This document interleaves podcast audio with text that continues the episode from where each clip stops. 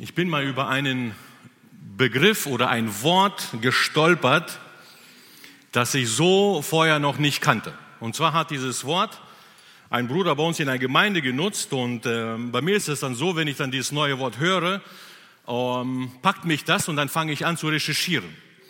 Und zwar ist das der Begriff der Sodabrücke. Ich weiß nicht, ob ihr dieses Wort kennt, Sodabrücke. Eine Sodabrücke ist eine Bezeichnung für eine Brücke, die einfach nur so da ist. Ne? Deshalb auch Sodabrücke, also eine Brücke, die einfach nur so da ist. Das Besondere an dieser Brücke ist, die ist einfach nur so da. Das heißt, der hat weder eine Auffahrt, beziehungsweise weder ist sie von einer Seite mit der Straße connected, noch von der anderen Seite. Die ist einfach nur so da. Und ich habe dann angefangen zu recherchieren und das ist tatsächlich ein, ein, ein Wort, was im Deutschen gebraucht wird und ihr werdet euch wundern, wie viele Sodabrücken es in Deutschland gibt.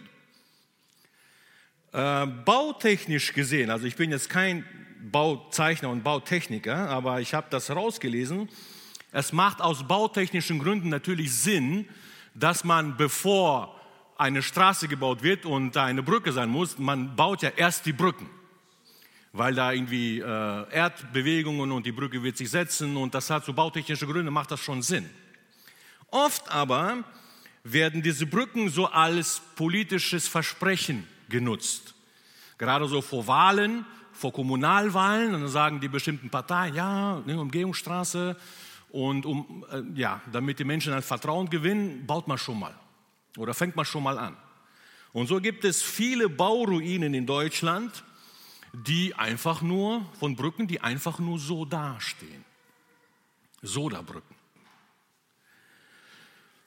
Und dann habe ich weitergedacht und habe gesagt, oder habe für mich so entdeckt, das ist nicht nur bei Brücken so. Manchmal gibt es Zeiten bei mir in meinem persönlichen Leben, wo ich einfach nur so da bin. Wir sagen das nicht, wir nennen das vielleicht chillen oder entspannen oder wie auch immer. Aber oft gibt es Zeiten in meinem persönlichen Leben, wo ich einfach nur so da bin. Ohne wirklich Sinn und ohne wirklich Ziel. Und wo ich mich damit so beschäftigt habe, mit das Wort so gepackt hat, habe ich echt überlegt, ob ich nicht in meinen Status sind, die ich manchmal nutze, einfach nur so da reinschreibe. Also ich bin einfach nur so da gerade eben. Und dann können das die anderen sehen und sagen, ah, schön, der ist einfach nur so da. Und dann habe ich weitergedacht und habe festgestellt, dass ich als Christ, wenn ich in mein geistliches Leben hineinschaue, dass es auch Zeiten gibt in meinem Leben, wo ich einfach nur so da bin. Und jetzt würdet ihr sagen, was?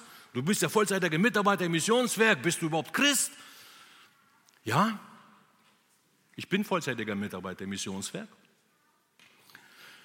Und ich mache das im Prinzip den ganzen Tag, dass wir Menschen von Jesus erzählen, nicht ich den ganzen Tag, sondern ich helfe, dass das andere auch machen.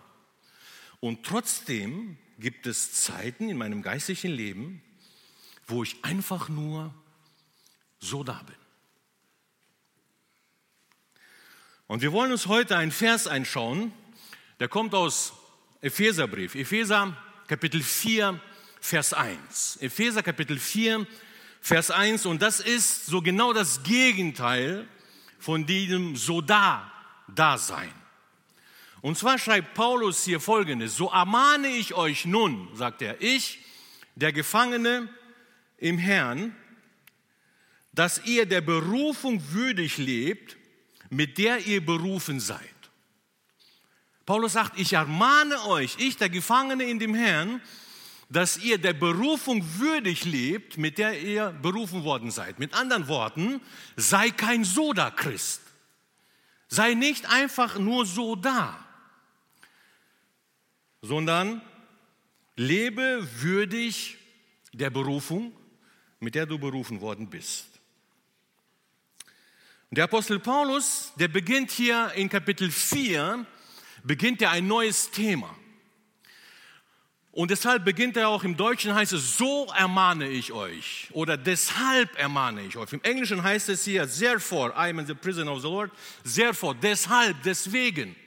Russisch heißt Itak, ja uznik во Christe. Itak, folglich oder somit. Das bedeutet, er hat in den ersten drei Kapiteln von etwam gesprochen und bezieht sich jetzt und sagt, und deshalb was ich vorher gesagt habe, ermahne ich euch, lebt würdig der Berufung.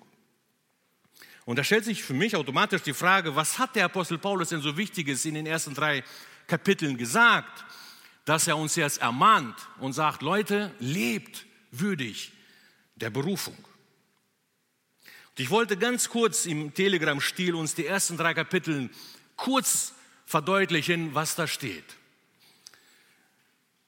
Die ersten drei Kapitel im äh, Epheserbrief, das ist so, Paulus spricht da sehr viel über Theologie, über über das Heil, über Christus, über das, über sein Erlösungswerk, was er für uns getan hat.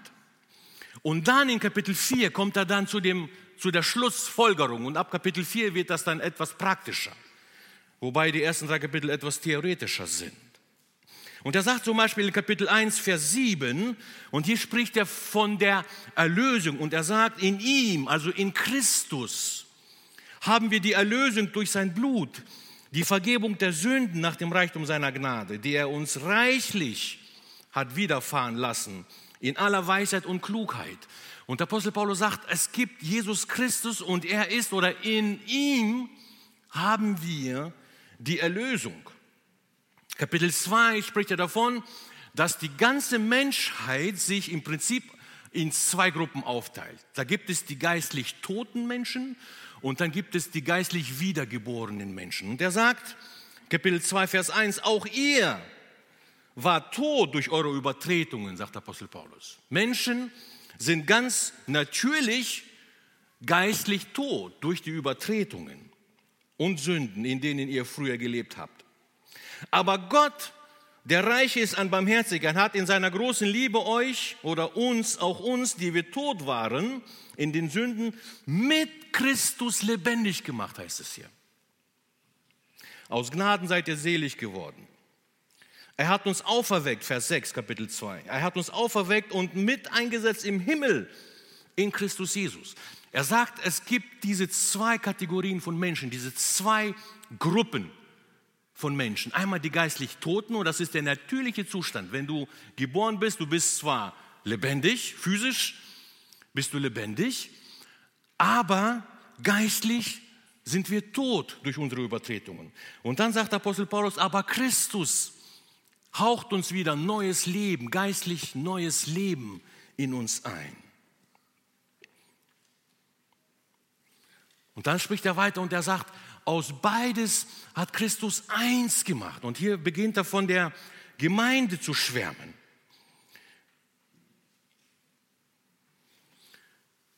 Ich habe noch eine andere Brücke herausgesucht. Das ist die Göldstallbrücke. Die Göldstallbrücke ist im sächsischen Vogtland äh, angesiedelt und wurde 1846 bis 1851 erbaut. Mehrere Jahre haben Menschen daran gebaut. Sie ist 78 Meter hoch, also verbindet ein Tal Ne? Da gibt es zwei Seiten und ein großes Tal dazwischen und diese Eisenbahnbrücke wird nur als Eisenbahnbrücke genutzt. Die verbindet dieses Tal. Und das Besondere oder das, was sofort auffällt, diese Bögen in der Brücke, das sind 81 Bögen in dieser Brücke. Aber das ist nicht das Besondere. Das Besondere daran ist, ich weiß nicht, ob ihr das gut erkennen könnt äh, von eurem Platz, in dieser Brücke sind 26 Millionen Ziegelsteine verbaut. 26 Millionen Ziegelsteine. Und das ist somit die größte Ziegelsteinbrücke der Welt. 26 Millionen einzelne Steine sind zusammengefügt zu einem Bau oder zu einer Brücke. 23.000 Baumstämme wurden dafür verarbeitet damals in dieser Brücke. 1736 Menschen pro Monat wurden da beschäftigt. Also knappe 2000 Menschen haben an dieser Brücke jeden Monat gearbeitet.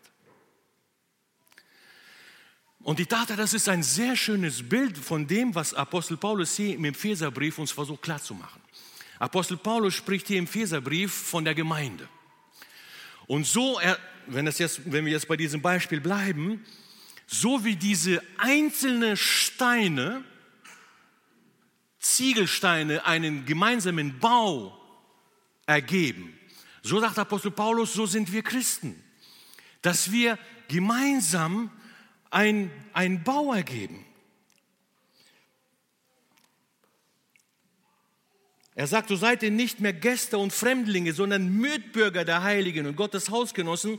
Er baut auf dem Grund der Apostel und der Propheten, da Jesus Christus der Eckstein ist, auf welchem der ganze Bau ineinander gefügt wächst zu einem heiligen Tempel in dem Herrn. Mit dem Unterschied, die Brücke, die ist statisch, die hat nur Minimaltoleranzen, die bewegt sich nicht, die ist fest. Aber der Bau, von dem Apostel Paulus hier im Epheserbrief spricht, er ist dynamisch, er wächst an verschiedenen Orten. Wir haben heute einige Länder gehört, es gibt noch viel, viel mehr. Und in all diesen Orten gibt es Menschen, gibt es diese lebendigen Steine, die zu diesem Bau der Gemeinde, die zu Christus gehören. Und der Apostel Paulus fängt an, und schwärmt förmlich in Kapitel 3, Epheserbrief Kapitel 3, schwärmt der Apostel von dieser Gnade, die er hier erkannt hat. Und er sagt, wisst ihr, das, was die Menschen des Neuen Testaments erleben, das ist ein Geheimnis, was den anderen früheren Menschen nicht offenbar war. Er sagt in Kapitel 3, Vers 5, das Geheimnis war in früheren Zeiten den Menschen nicht kundgemacht, wie es jetzt offenbar ist, nämlich, dass die Heiden Miterben sind in diesem Leib, dazugehören, dass sie Mitgenossen sind, dass sie Teilhaber der Verheißung sind. Und er fängt an und schwärmt über das Heil, über das Erlösungswerk, was da Jesus Christus für die Menschen bereithält. Und dann sagt er, und deshalb beuge ich meine Knie. Er geht in die Anbetung hinein, wo er das verstanden hat, wo er das erkannt hat, heißt es hier, und deshalb beuge ich meine Knie vor dem Vater, der der rechte Vater ist. Und er kommt in die Anbetungszeit und betet Gott an für dieses Erlösungswerk, was Jesus Christus uns Menschen, die wir geistlich lebendig sind, vorbereitet hat. Und dann kommt er zu Kapitel 4, Vers 1 zu unserem Text und sagt, und deshalb ermahne ich euch, weil Christus das alles vorbereitet hat. Christus hat alles von seiner Seite gemacht. Er hat das vorbereitet, er hat uns das geschenkt. Und jetzt sagt er, seit jetzt sind wir dran. Deshalb ermahne ich euch. Im Englischen heißt es I urge you. Das heißt, ich dränge dich. Russisch heißt ja umalayu was. Ich bettel dich an, sagt Apostel Paulus. Versteh diese Gnade, ich bettel dich an. Das griechische Wort hier bedeutet, ich dränge dich ich dränge dich, ich ermahne dich, lebe würdig der Berufung, dass ihr der Berufung würdig lebt. Das Wort Würde, habe ich so das Gefühl, geht uns im deutschen Gebrauch immer mehr verloren. Wir nutzen das immer weniger. Würde oder würdig leben. Und ich habe dann angefangen zu recherchieren, was das bedeutet, was die Bedeutung im Griechischen ist. Wisst ihr, Würde kommt im Griechischen aus einer Waage, also diese zweiarmige Waage. Ich dachte, interessant, was hat das mit Würde zu tun? Und er sagt, ihr wart früher Feinde Gottes, sagt Apostel Paulus. Jetzt seid ihr Kinder Gottes. Das ist das Gegenteil. Lebt als solche. Das heißt würdig der Berufung leben. Ihr wart früher geistlich tot, sagt Apostel Paulus. Da war kein geistliches Leben in uns. Jetzt hat Gott uns auferweckt durch Jesus Christus. Das Gegenteil. Würdig. Sag, lebe auch als solcher. Lebe als geistlich lebender Mensch. Ihr wart früher getrennt von Gott, heißt es hier. Jetzt hat er den Zaun abgebrochen, heißt es da in Kapitel 2 oder 3 der hat den Zaun abgebrochen. Lebe jetzt in einer Gemeinschaft mit Gott. Ihr wart im Dunkeln, jetzt seid ihr im Licht. Und der Apostel Paulus gibt uns immer wieder dieses Spiel und er sagt, und jetzt lebt auch als solche. Lebt würdig der Berufung. Und dann habe ich mir das Wort Berufung ein bisschen näher angeschaut. Würdig heißt ja dieses Gleichgewicht, dieses Gegenteil zu leben. Aber was heißt in der Berufung zu leben? Wir haben immer wieder bei uns im Werk viele Menschen, die natürlich dann kommen und sagen, wir sind berufen für diesen und diese Aufgabe. Wir fühlen uns berufen, dazu hinzugehen. Wir fühlen uns berufen und Berufung kommt immer wieder bei uns in unserem Alltag, im Missionswerk vor. Und ich habe als Jugendlicher immer wieder gedacht, wo ich so ähm, meine ersten Erfahrungen, geistlichen Erfahrungen auch in der Gemeinde gemacht habe, ich habe immer geglaubt, dass Berufung etwas Außerirdisches, Außergewöhnliches, etwas Großes sein muss. Wir haben schon, ich habe als kleines Kind immer wieder davon geträumt, Missionar in Afrika zu sein. Und ich dachte, vielleicht wird der Herr mir so eine, vielleicht so eine Wolkenformation vom Kontinent Afrika schicken und dann vielleicht so einen Sonnenstrahl durch die Wolke und dann, das ist das Land, wo du hingehst. Also solche Vorstellungen hatte ich dann so als Kind gehabt, als Jugendlicher.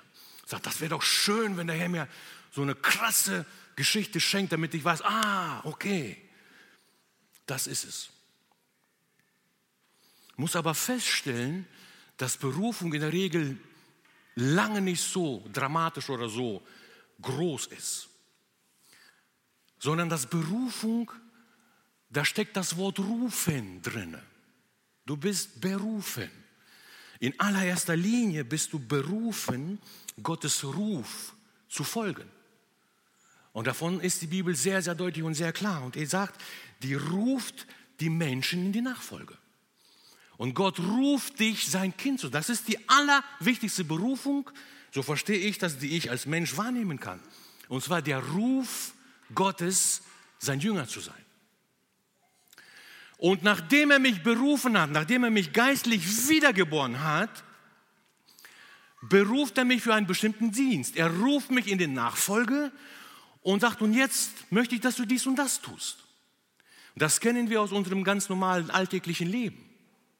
Ein Vorstand beruft seine Mitglieder in den Vorstand. Ein Fußballspieler wird in die Nationalmannschaft berufen. Und wenn der Trainer dann anruft, der Nationaltrainer, einen bestimmten Spieler, dieser Spieler, der hat schon jahrelang vorher gespielt, der, der kennt sich im Fußball aus.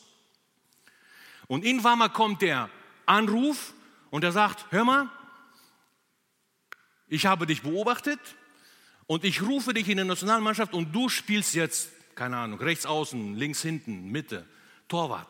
Er ruft ihn in die Mannschaft und gibt ihm eine konkrete Aufgabe und deine Position ist die.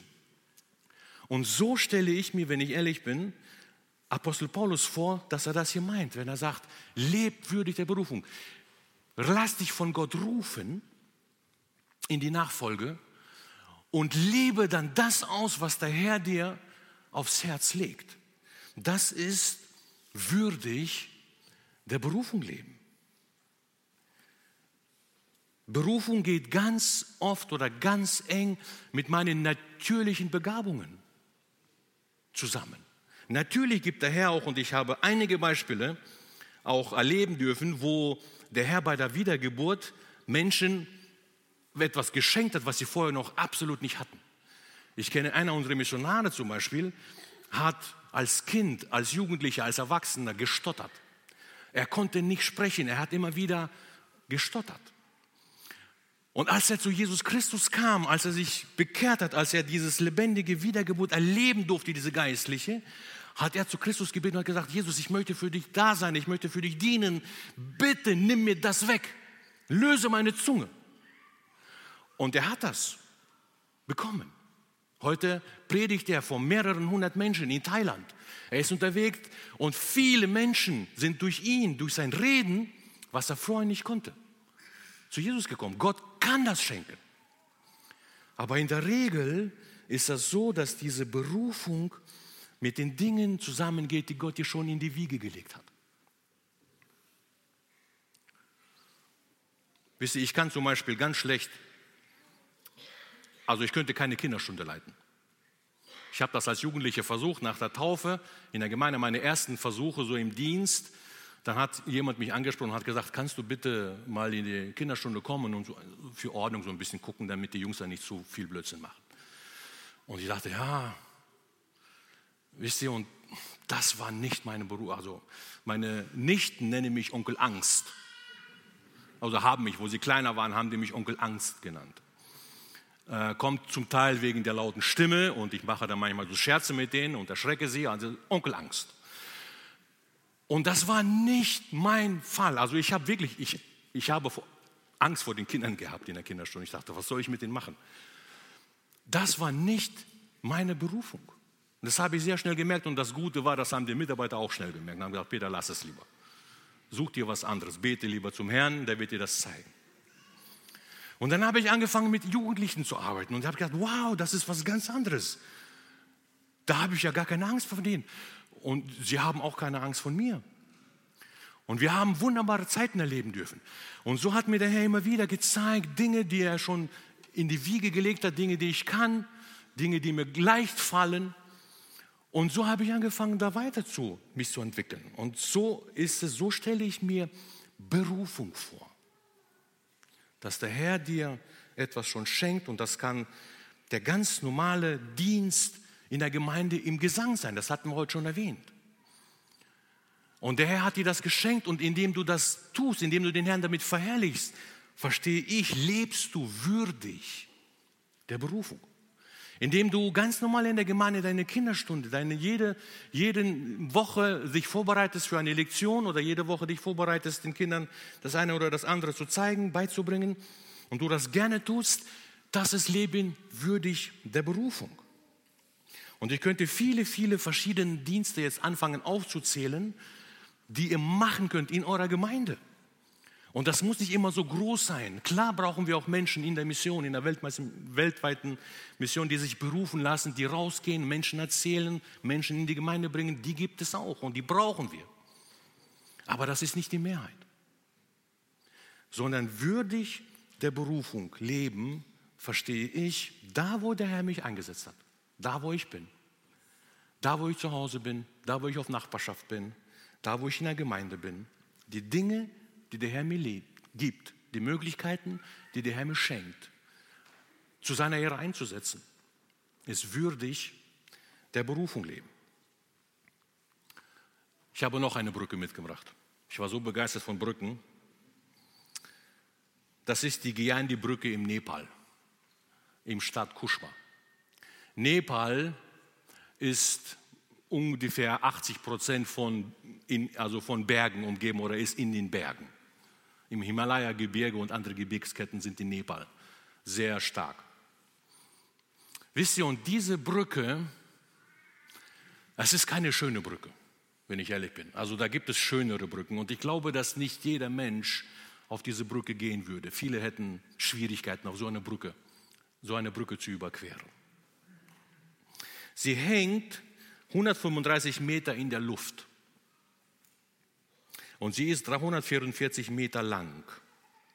Und sie verbindet die Provinzstadt Kuschma, die seht ihr da im Hintergrund, das ist die Provinzstadt Kuschma.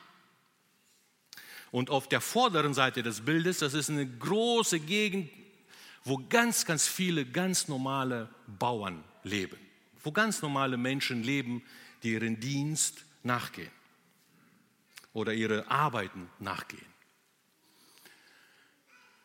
Jeden Morgen überqueren Schüler diese Brücke, die die Möglichkeit haben, auf die andere Seite in die Schule zu gehen.